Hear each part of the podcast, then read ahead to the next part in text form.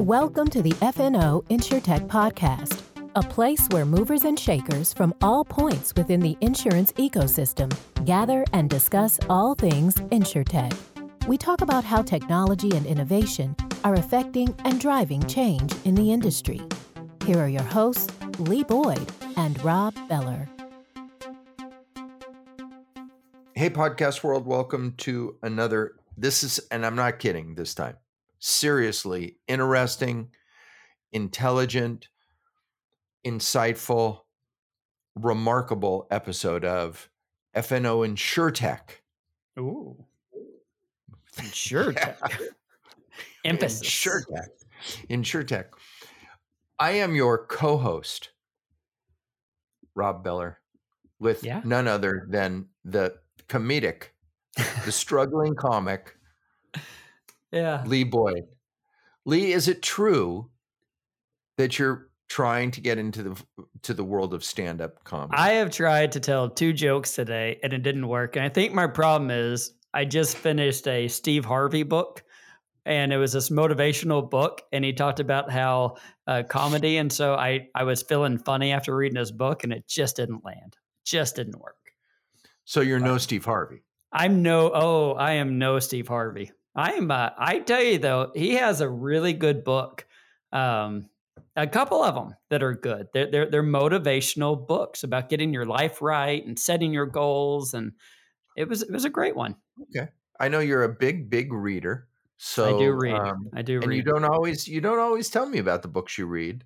So I if you tell me about it, it's because it it it it got to you.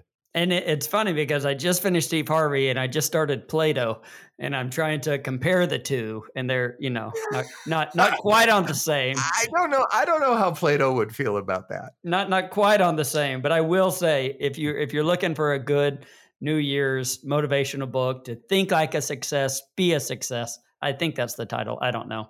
It's a Do pretty good book. that- do you think that Plato would have been a good host on Family Feud? No, no. But of course, in my head, when you read Plato, it's all about Socrates because he writes in Socrates, and so now I'm thinking about Socrates being a host, and there'd be so many questions that nobody would ever be able to answer. Right. Like So no. and I'm not going to ask you any more questions about that. We're done. But speaking of brilliance yeah, and motivation, yeah. we have a brilliant guest today. We, We have a luminary A From the- very, very from the intelligent person. From the insurance industry.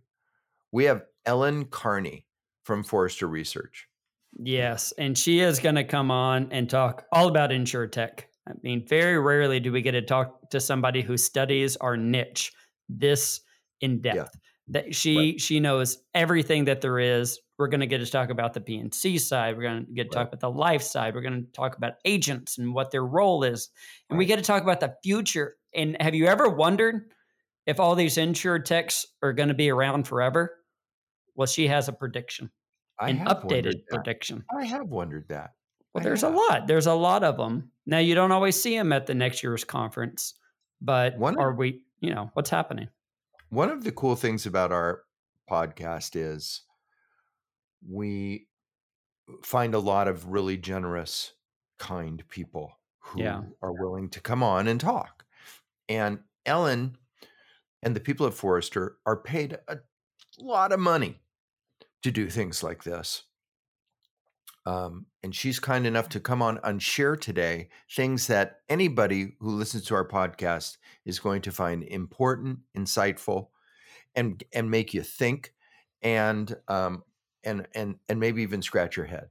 And Mhm. uh, well spoken, very bright, super experienced. That's what else can you say about Ellen Carney? Just a really nice person. So nice. She was giving blood She was. She had to leave after so after- she could go. She didn't want to be late to her giving blood appointment. That's right. See, an all Look. around good, nice person. Uh, very nice. Have Have you given blood today? I have No. not, and Okay, I'm so and I don't have one scheduled. That's who we're dealing with here, folks. So, um, without further ado, we're going to get to our interview with Ellen Carney, the one and only from Forrester Research. Here we go. Hey, everybody. We are here with our super special guest, a, a phrase that I um, don't throw around very often. Super special, not just special. Um, we have with us Ellen Carney from Forrester. There are some luminaries in the insurance industry, in the world of P&C that we've had on our podcast through the years. And this is one of them. Ellen I, I can't say enough good things about her. If you've seen her speak, like I have on several occasions at conferences, she's uh, bright and talented and and super knowledgeable. And we're honored to have you with us today. Thanks for coming. Well, thanks, Lee and Rob. I'm really excited to be here. And thank you for asking me to kind of weigh in on some of the things that we're hearing and seeing for the year ahead. Well, that's you know, exactly if, it. If you do this long enough, eventually you get to the real great people like yourself. Uh, and just quick story I saw an article about something that Ellen predicted, which is kind of the meat and potatoes of what we're going to talk about today. I won't disclose it yet. And I just reached out to her through LinkedIn and I said, Hey, would you be on a podcast that you've never heard of? And um, she was kind enough to say yes. So thank you very much for doing that. Oh, pleasure. I'm sure that you get uh, requests to speak all the time, and um, and for those of you who aren't familiar with Forrester or with Ellen, why don't you start by telling us what Forrester Research is, what your job is there? Yeah. Well, Forrester Research has been in business, gosh, at this point in time for about 35 years. We're based in Cambridge, Massachusetts, and we are, um, you know, basically a market research IT consultancy that, you know, helps clients become customer obsessed, customer focused, um, drive better customer experiences through the use of digital capabilities, technology.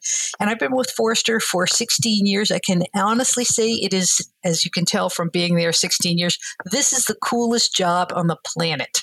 If you're curious and you want to talk to people and you like to write and think and be curious.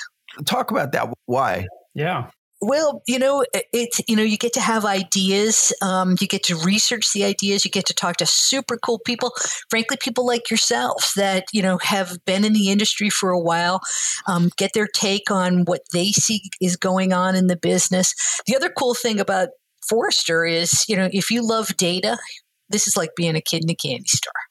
Oh, I bet so yeah between what you know the consumer data that we have the commissioned research collection that we do and you know of course the data that we have around you know how businesses are investing. So as i said kid in a candy store. That is so neat. Yeah and you get to put it all together. Yeah. So so what do you focus on there? What is your focus at forrester? The coolest industry of the world insurance of course. insurance. 100% 100% yeah. So what do you do with it? What do, what do you do with, with insurance and, at Forrester? Well, Lee, I've looked at insurance through three different lenses, and it all kind of comes together really well with technology companies that are looking to, you know, sell to insurance companies, you know, insurance companies that are looking to use technology to deliver better customer experiences, and um, also to help, uh, you know, insurance, you know, technology leaders pick the right kinds of technology solutions for their business. So I've covered insurance from three lenses. The first three and a half years I was here at Forrester as part of the sales enablement team team. So, how do insurance buyers buy tech? Because they hmm. buy very differently than banks do, let's put it that way. Right. It's much more relationship driven, much more conversational in the business of insurance. You know, banking is, you know, transactional. Then I spent nine years as a digital business strategy analyst. I got my foot back in that uh, area right now. But you know, how do we use digital channels to win, serve, retain um, consumer customers, small business customers, and agents? So I also look at the role of the agent and, you know, lest anybody think the agents are going anywhere, they ain't. They're they're sticking around. Agents are more important than ever. And in fact, what we see agents becoming are as you know, sophisticated digital shops like a Geico has. Right. And then in 2019, Forrester changed its go to market strategy away from roles to verticals, um, which was terrific. And so now I also look at the kinds of investments that insurance companies are making in, in you know core technology. So you know claims is a big area, billing, policy administration, um, and I cover both P&C and life. So, over 16 years, that's a long time. And technology has come a very long way in yeah. 16 years. What were you focusing on? What were you seeing then? And what are you seeing now? Well, one of the things, interestingly, is you know a, a, couple of things. First is the role of data and analytics. You know, we talked a lot about it 16 years ago. You know, it's one of the most common inquiries that we have here at Forrester from insurance companies is anything to do with data and analytics. You know, now we're seeing you know how insurance companies are using the data that they have, structured, unstructured, and of course you know the sources of data are becoming really really interesting now um, especially with things like iot so how are we taking that data and turning it into something that's meaningful from an insights perspective and making sure that the data is setting us up to be successful when we roll out artificial intelligence and yeah. so what we're seeing right now, Lee, is some really interesting use cases for AI in the business of insurance. Some of it's a little creepy. Um, one of my favorite sources of information, um, and some of your listeners may be aware of this publication, New Scientist, um, which is a London publication and I always get fantastic ideas for the insurance industry, both from a technology perspective, but also some of the things that we're seeing around climate change and stuff like that. So, um, just to give you an idea, there's a company called Do Not Pay, which is basically, wait for this, using AI to coach you know people who are um, you know uh, on trial because of a you know perhaps a traffic infraction you know speeding you know uh, tailgating whatever. And it's basically using ai to coach the defendant about what they should say in the courtroom. Wow. Oh. i did not know that.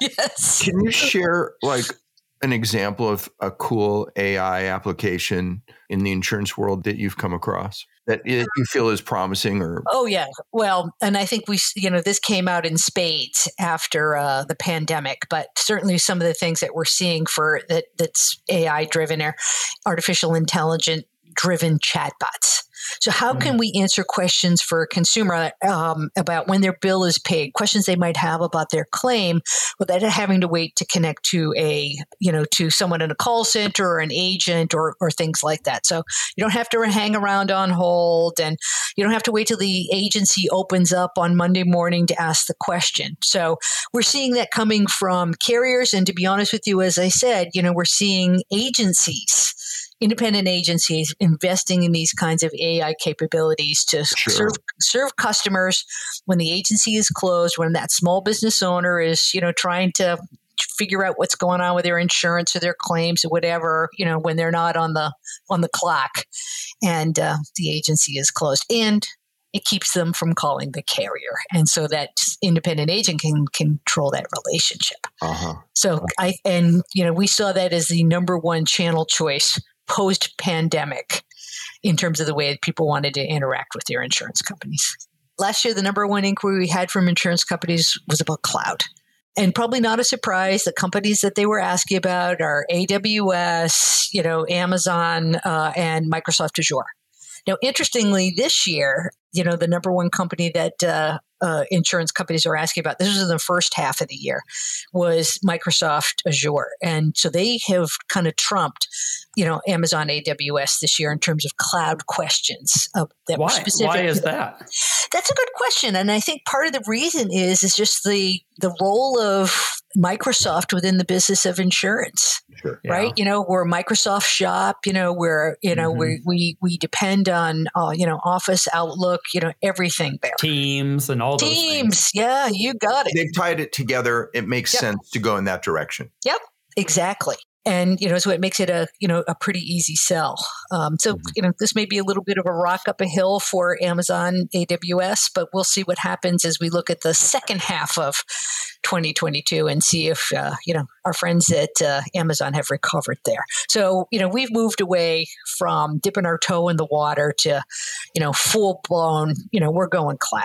You know it's going to be in the cloud. That is going to be you know the way we're going to be imagining our business moving forward. Why does everybody want to be in the cloud? Is it just to make them more nimble? Is it so they can make things and or is it because of audits and and, uh, and compliance? well, uh, you know, I, I think you know one of the things that you certainly hear from insurance companies is there there are some that are you know um, that say hell will freeze over before we you know move from on prem, but yeah. many you know, many are saying, you know, we like the cloud. We like the fact that, you know, if we, you know, are buying a cloud solution, then we're going to get, you know, all the benefits of the latest releases. We don't have all the expenses associated with, you know, uh, maintaining those releases. That said, we're, hearing interestingly um, from some vendors, it's you know, hey, we could kind of step in here for, and and help support these customers who you know don't want to go cloud, um, aren't going to be supported because you know we've certainly shifted away from the carrot to the stick when it came when it comes to how we're going to be supported in the cloud from some of the core system vendors. So, uh, you know, you're seeing some interesting um, system integrators see, you know, the opportunity to still continue to support some of these non cloud proponents, um, you know, as they move forward. What's their concern? Is it security? I think it's security. Um, I think you know it's you know kind of philosophy. We've always been on prem. You know, it's you know this is something that we're concerned about. We're gonna we're gonna stick this way. I have to be honest with you though, Rob. It tends to be smaller carriers tends to be smaller carriers that kind of have that um, perspective. Mm-hmm. Uh, and certainly what you hear from some of the larger carriers is, you know, hey, you know, we know we've got to do this. We know it's going to be expensive, you know, to make that shift to the cloud, but, you know, we think it's going to be better for our business.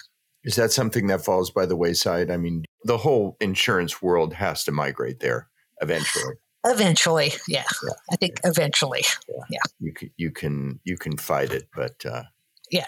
the, the, the upsides are just too great. Yeah, I think so. I think that's a, that's in fact the case. Right. So, in terms of some of the business priorities we're seeing, every year we do, uh, and this is, I love this survey. We do a business priority survey.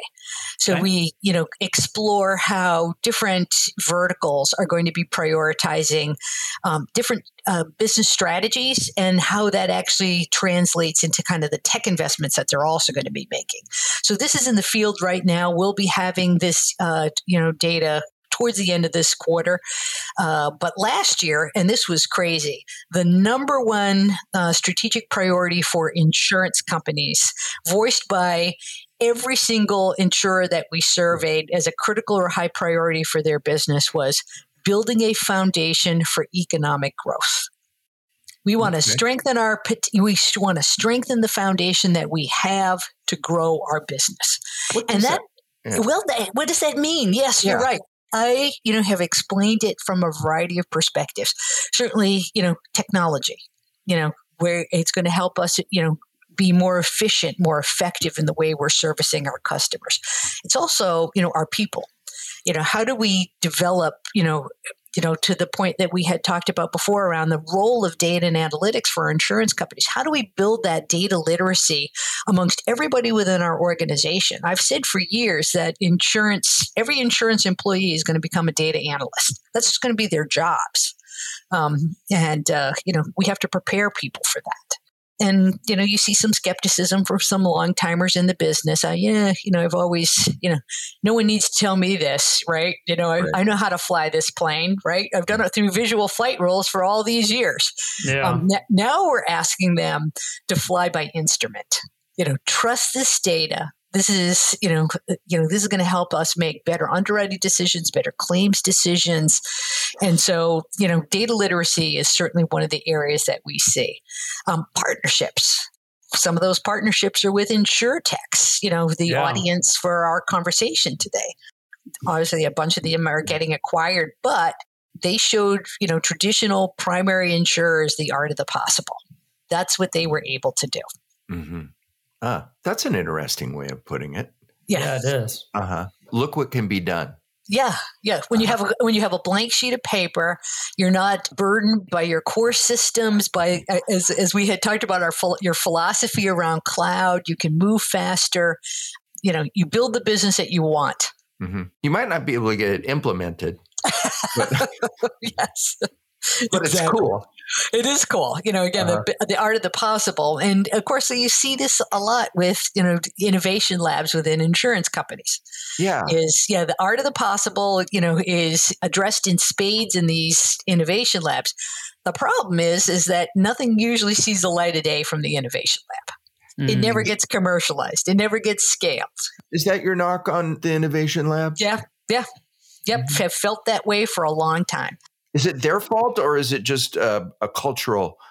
I think it's a cultural problem. thing. I, it's a cultural problem, right? Mm-hmm. You know, it's you know we're a very risk averse industry. You know, we could have some right. wonderful ideas. I'm sure you guys use this as well. But one of the greatest sources of information, I gave you my other one on New Scientist, but patent filings what patent filings does an insurance company make? And you kind of get a sense of where they're going there directionally. Um, State Farm always does some really cool stuff, but I always take a look at the patent filings. You know, what's what's in their head? What's the IP that they're thinking about? And uh, you know, is this dog going to hunt? You know, is this going to turn into anything? But it gives you a sense of how they're thinking about their business moving forward. Now, it may not be happening tomorrow, but it could happen longer term.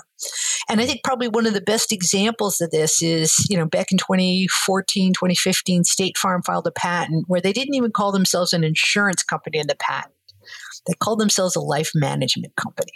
And it was all about, you know, in this arcane patent language about, you know, aggregation of data and this, that, and the other thing. But really, now that you have this relationship and investment in ADT, you know, the Google smart home stuff, it became very clear that, okay, this is, you know, this is, you know, how they're moving into this interesting direction where State Farm becomes a life management company, not an mm-hmm. insurance company, a mm-hmm. life management company. Help you manage and protect the things that are dear to you, help you prevent claims, and this is how they're going to do it.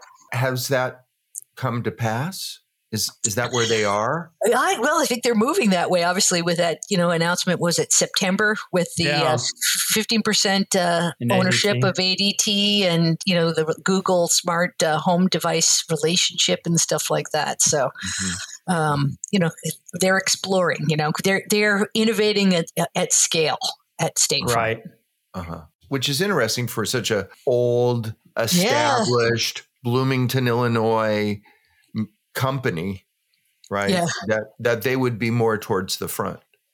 Well, you know, it's interesting. You know, State Farm has, I think, taken very seriously what they need to do with their customers. And uh, I just finished up the uh, Customer Experience Index report for U.S. auto and home insurance, and State Farm did really well this year.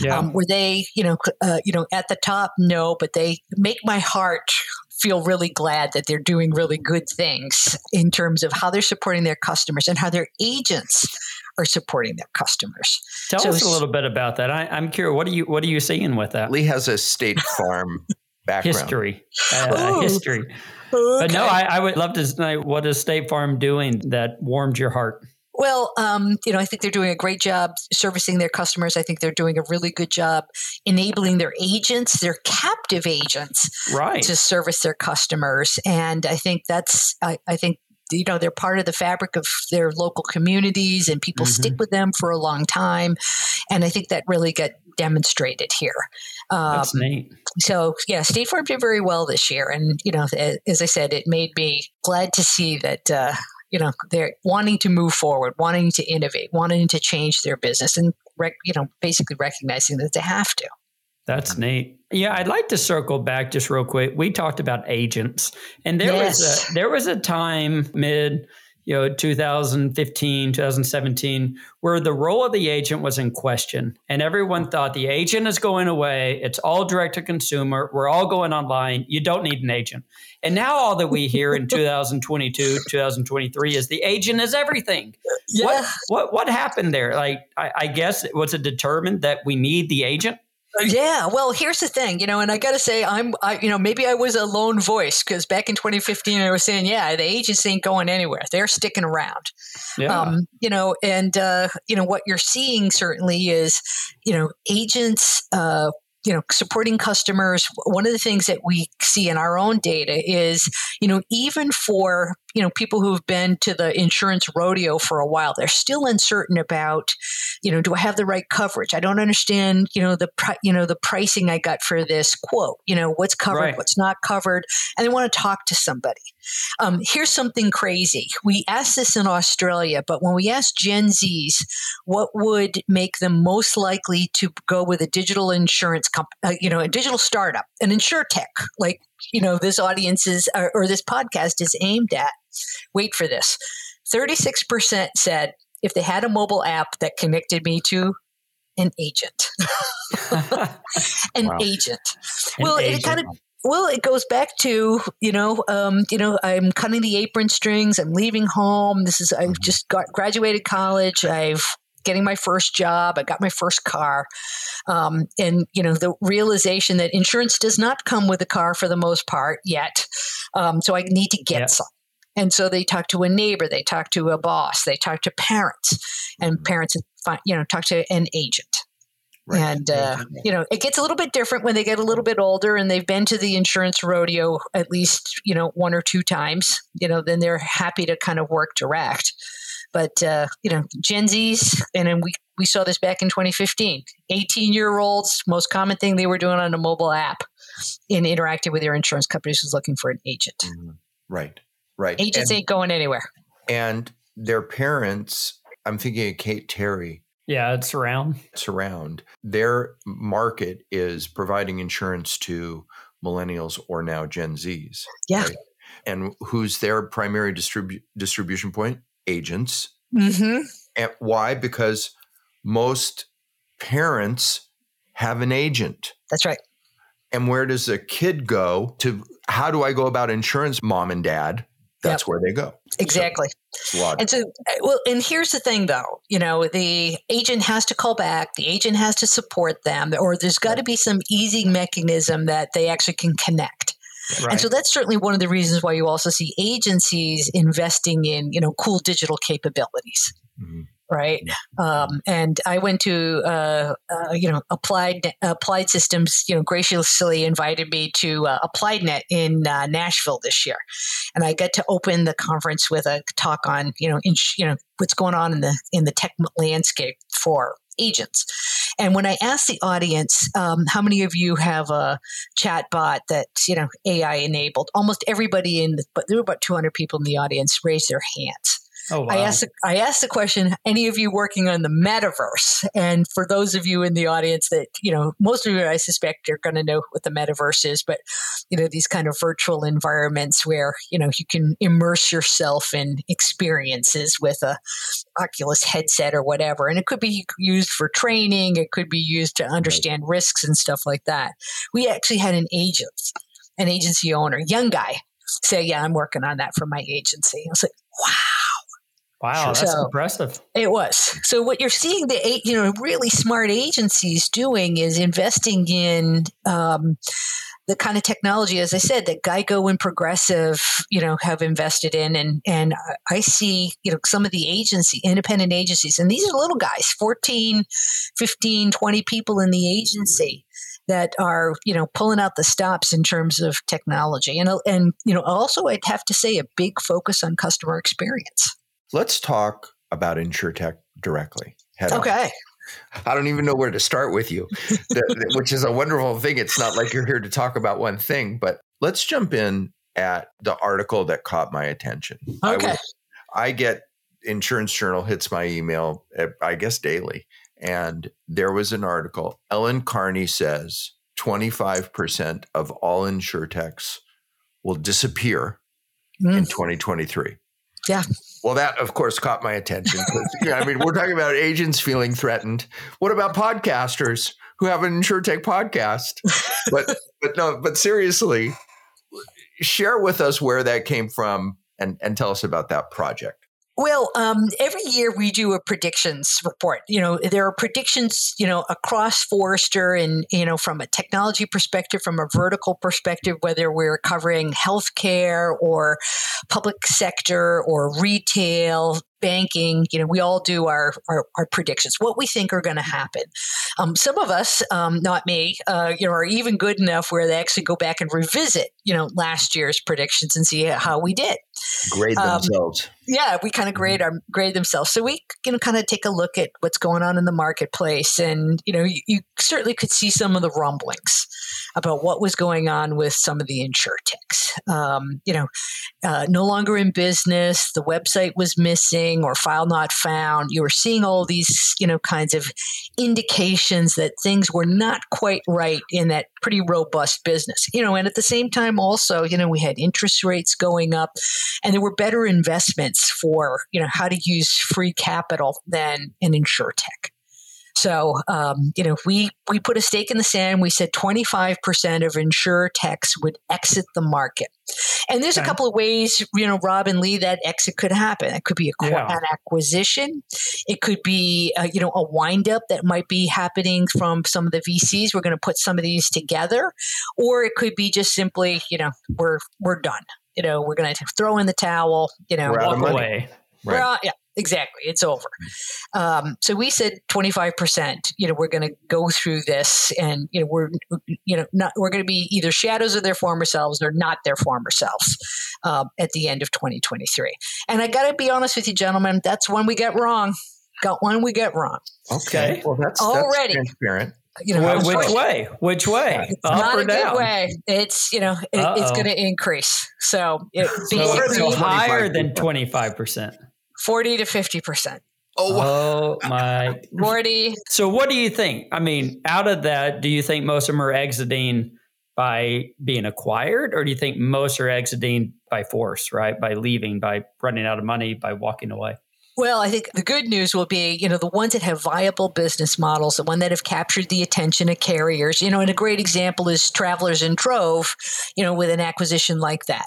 So you'll see some get acquired. You'll see some, as I said, that will get wind up. But I think, unfortunately, you know, uh, uh, if you haven't really distinguished yourselves, if you haven't really differentiated yourself in the market, and, and if, fortunately, that's one of the things we saw, you know, same old, same old, you know, I've already seen that. That's not so so new and interesting. You know, mm-hmm. um, I think those are the ones that are going to go by the wayside. They'll be on sale. They'll be on sale. And we certainly have heard from, you know, some of the tech vendors that I work with, you know, some of the insurtechs that they had made overtures to in the heyday um, have come back and say, is, you know, would you still be interested in acquiring us? Yeah, sure. Wow. Not for the same price. Not right. for the same price. Mm-hmm. So, so know, a, it's a buyer's market now so they're caught up in a macro in in the macroeconomic yeah. uh, reality of 2023 yeah, you know, and, and you guys have been through this as well, right? You've been through the dot com bubble. You know, mm-hmm. I uh, I was as well. I thought I was going to be a gazillionaire eighty seven times over because you know everybody was leaving and going join, joining uh, dot com startups, and I got enough to buy a pair of shoes at Marshalls at the end of it. so, but it was mm-hmm. exciting being in the boardroom at Morgan Stanley. I got to say, I would imagine. Uh-huh. That's that's cool. How did it work out for Morgan Stanley? Uh, no, it didn't. It didn't. it didn't. It, not so great. Not so great. Oh yeah, um, better than Lehman and Bear. Yep. We've started to see from our perch, right, consolidation happening. Mm-hmm. Our relationships are a little more claim focused, claim technology yeah. focused. And so, but we've started to see some of those things. Like I think about Flyreel just comes. Oh yeah, yeah. yeah. Or HazardHub, or oh yeah, yeah. And um, but but yeah, I mean, if you can do it, like I know that our, the company that w- we work for, Alacrity, and and and we've looked at companies mm-hmm. that were just too rich. Yeah, uh, and I think that that's coming around. Yeah, right? exactly. Yeah. I think that um, it's the access to capital has changed. Yeah, absolutely. Uh-huh. Yeah. So it forces the issue. So tell us, talk some more about InsurTech.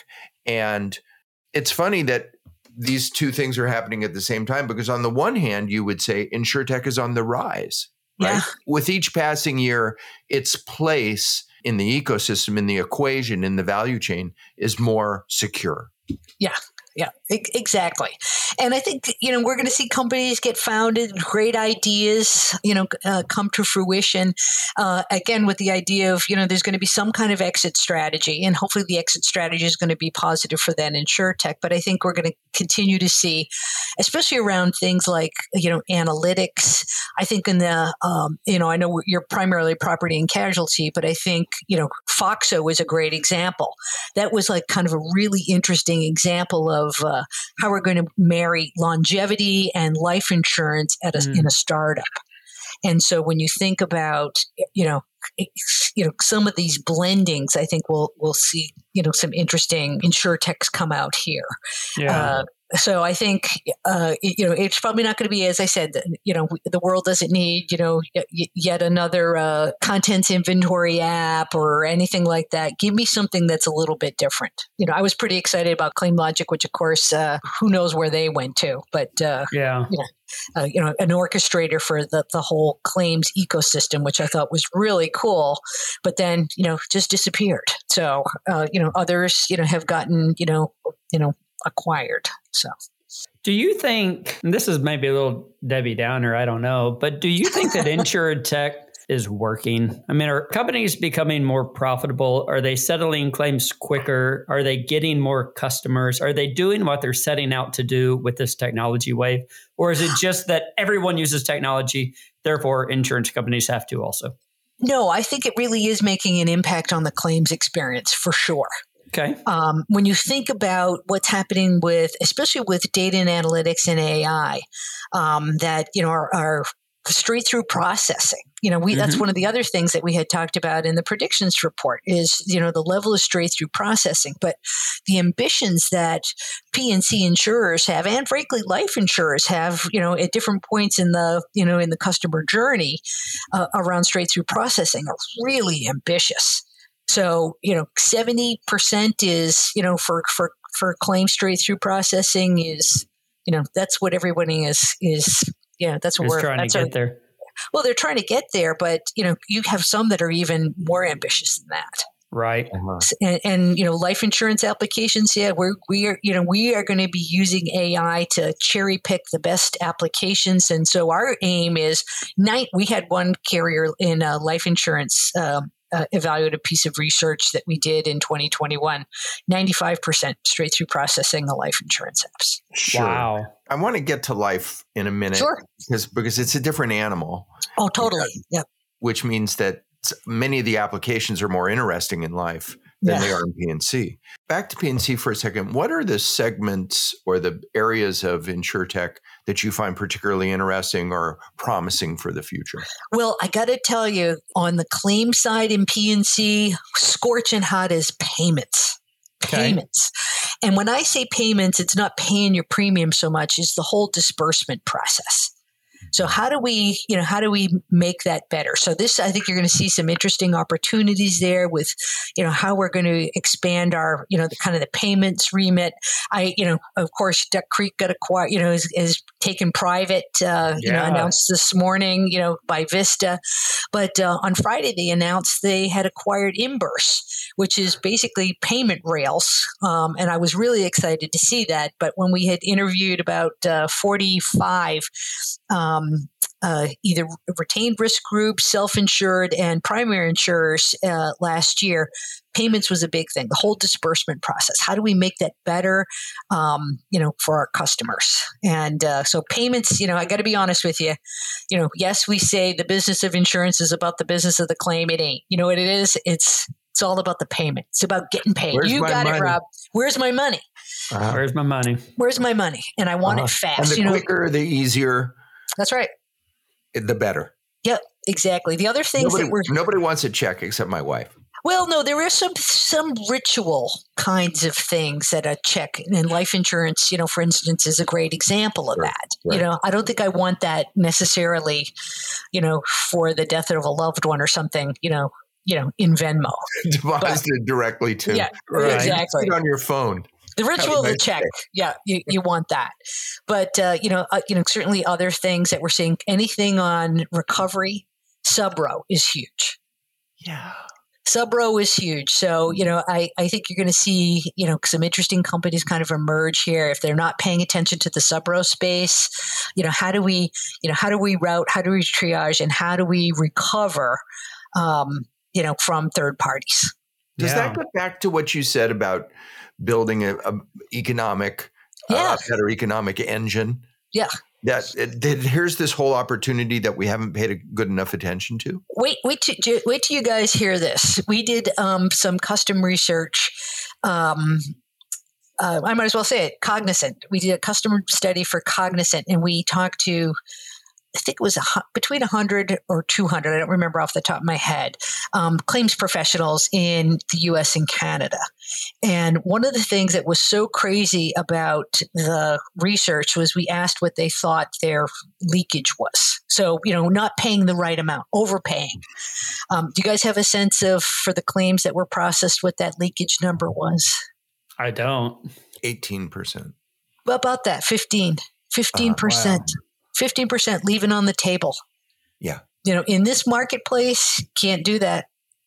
Can't do that. It affects your performance. It, it, you know, it, it's going to impact, you know, how the regulators look at you. Mm-hmm. So, you know, it was, you know, you need to get leakage under control.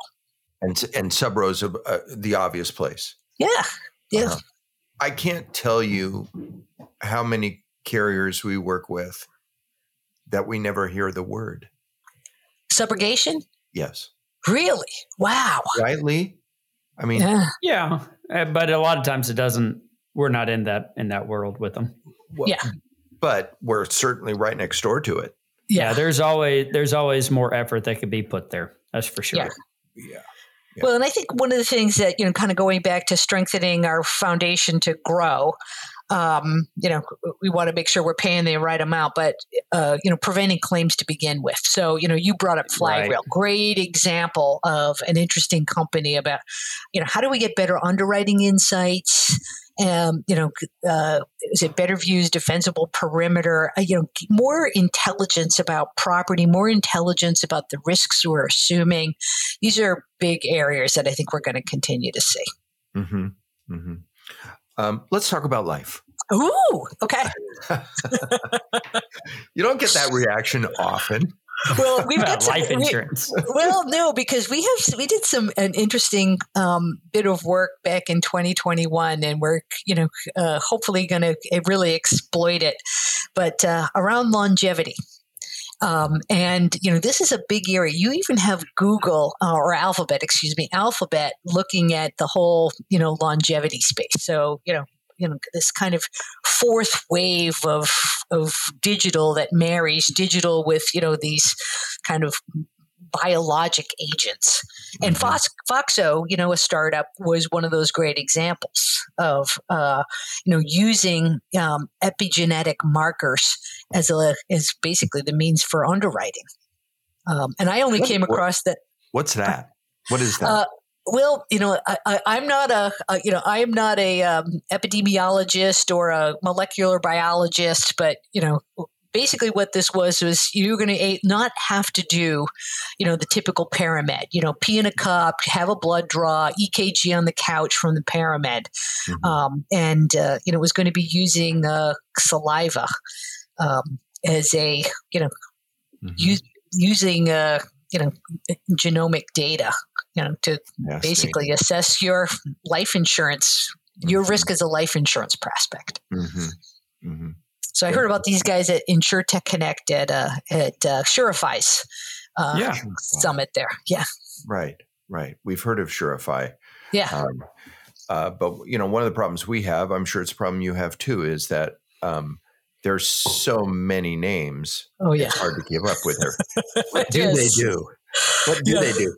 But but life is something that is isn't life much more direct to consumer? No, you really need the agent there.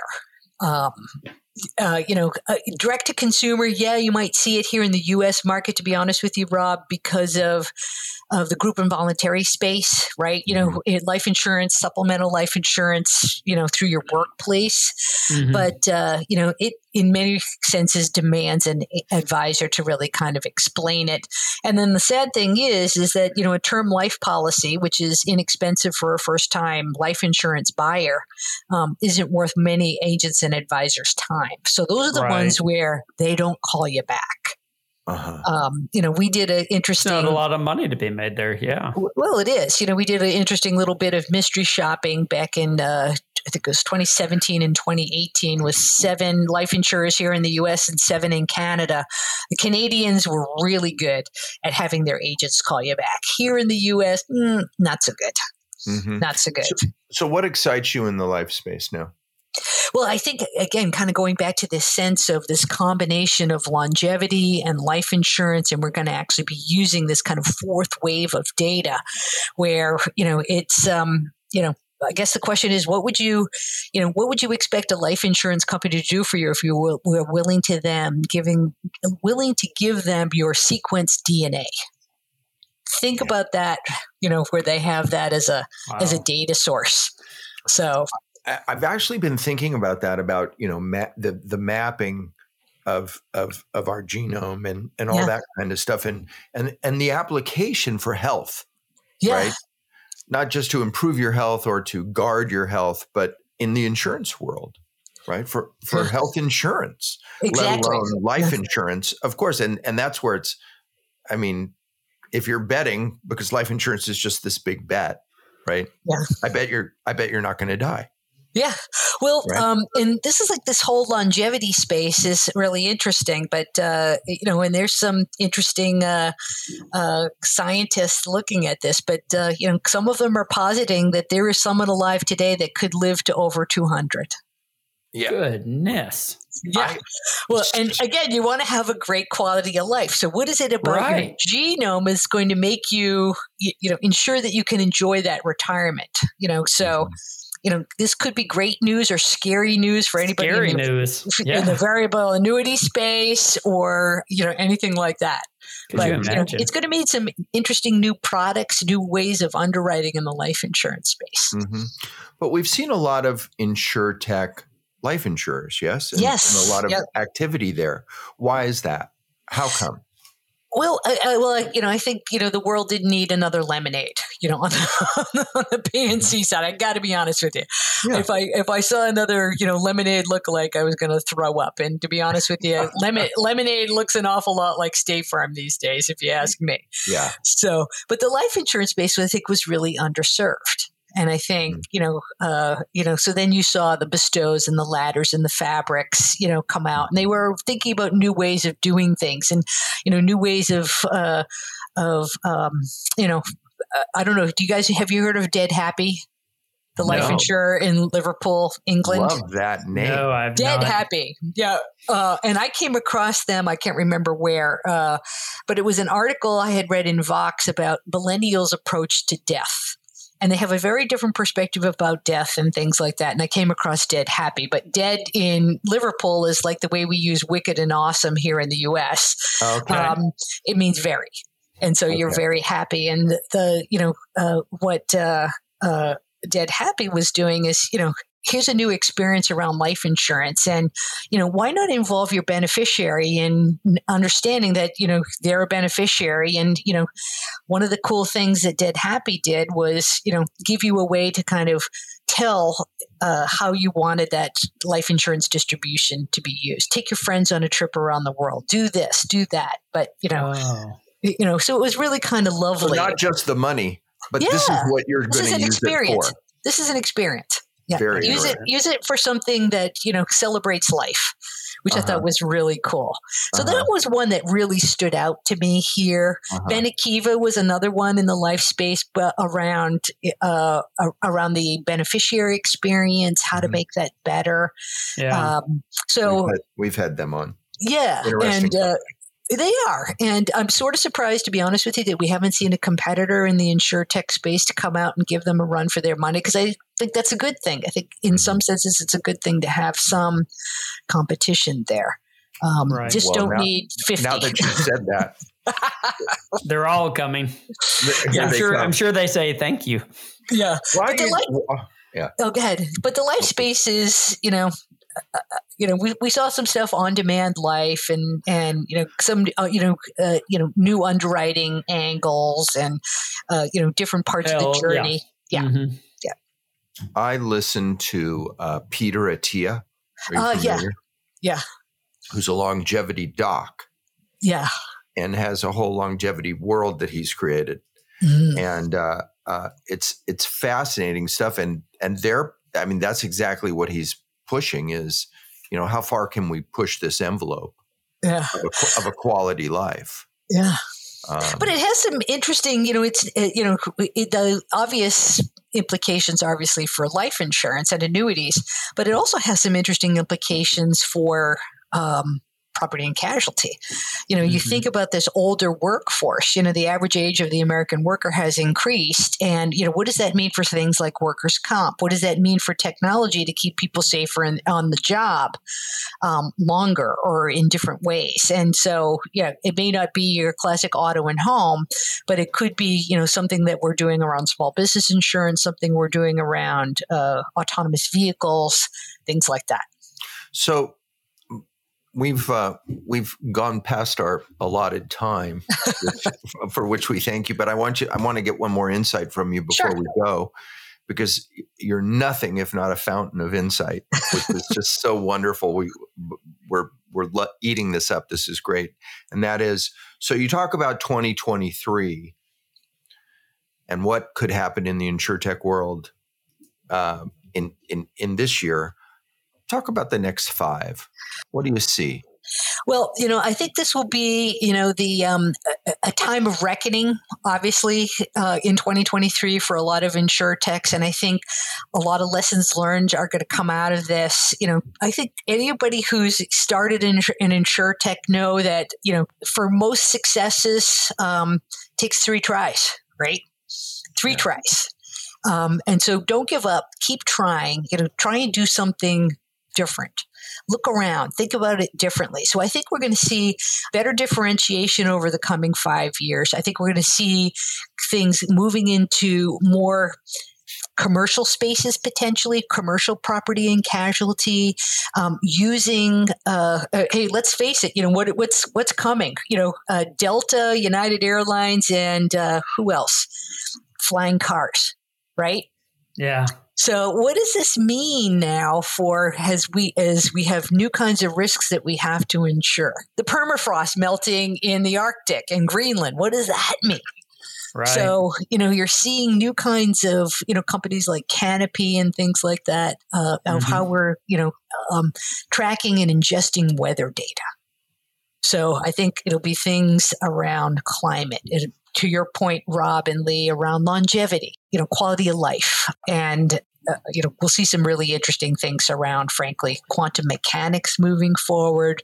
You know, uh, blockchain will hopefully finally, you know, f- develop a, you know, more than ideas, but, you know, some real use cases in the business of insurance. So we'll start to see some of this cool emerging technology actually, uh, you know, get manifest as some, some cool startups.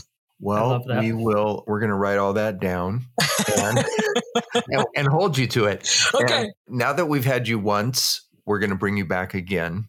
Well, you know uh, where to find me now. Yeah. Yeah, yeah, right. we do, and I don't even have to go through LinkedIn now. That's right. So we can't thank you enough, and it's been a, a, a honest pleasure to have uh, you and and to uh, to pick that big brain of yours. Thank well, you. Well, pleasure. Thank and so much. yeah, and best wishes for a great 2023 for you guys. Hope it's prosperous and always interesting. Yeah, and we'll get to go to InsurTech Connect this year, and there will be fewer people. So there you have it. Yeah, maybe. Yeah. maybe the same. They'll just all be working for the same company. There, uh, right. Yeah. Yeah, yeah. Right. Just yeah. leave your COVID at home, which is where I got it. oh, there you go. Oh. We'll leave it at home. Well, we thank you so much for being on. Yeah. Thanks, Ellen. You know, the coolest thing about our podcast is we get to talk to people like Ellen Carney. I agree. It's the people that we get to talk to. You know, whenever whenever we get to meet these people, and then we'll see them again at a conference or an event. Uh-huh. It, uh-huh. it, it really is the neatest part. It's kind of what uh-huh. keeps me coming back is uh-huh. is the the people we get to meet. And for somebody like her, I mean, there's companies that pay vast Lots, sums of money lots. to talk to her and her cohorts at Forrester.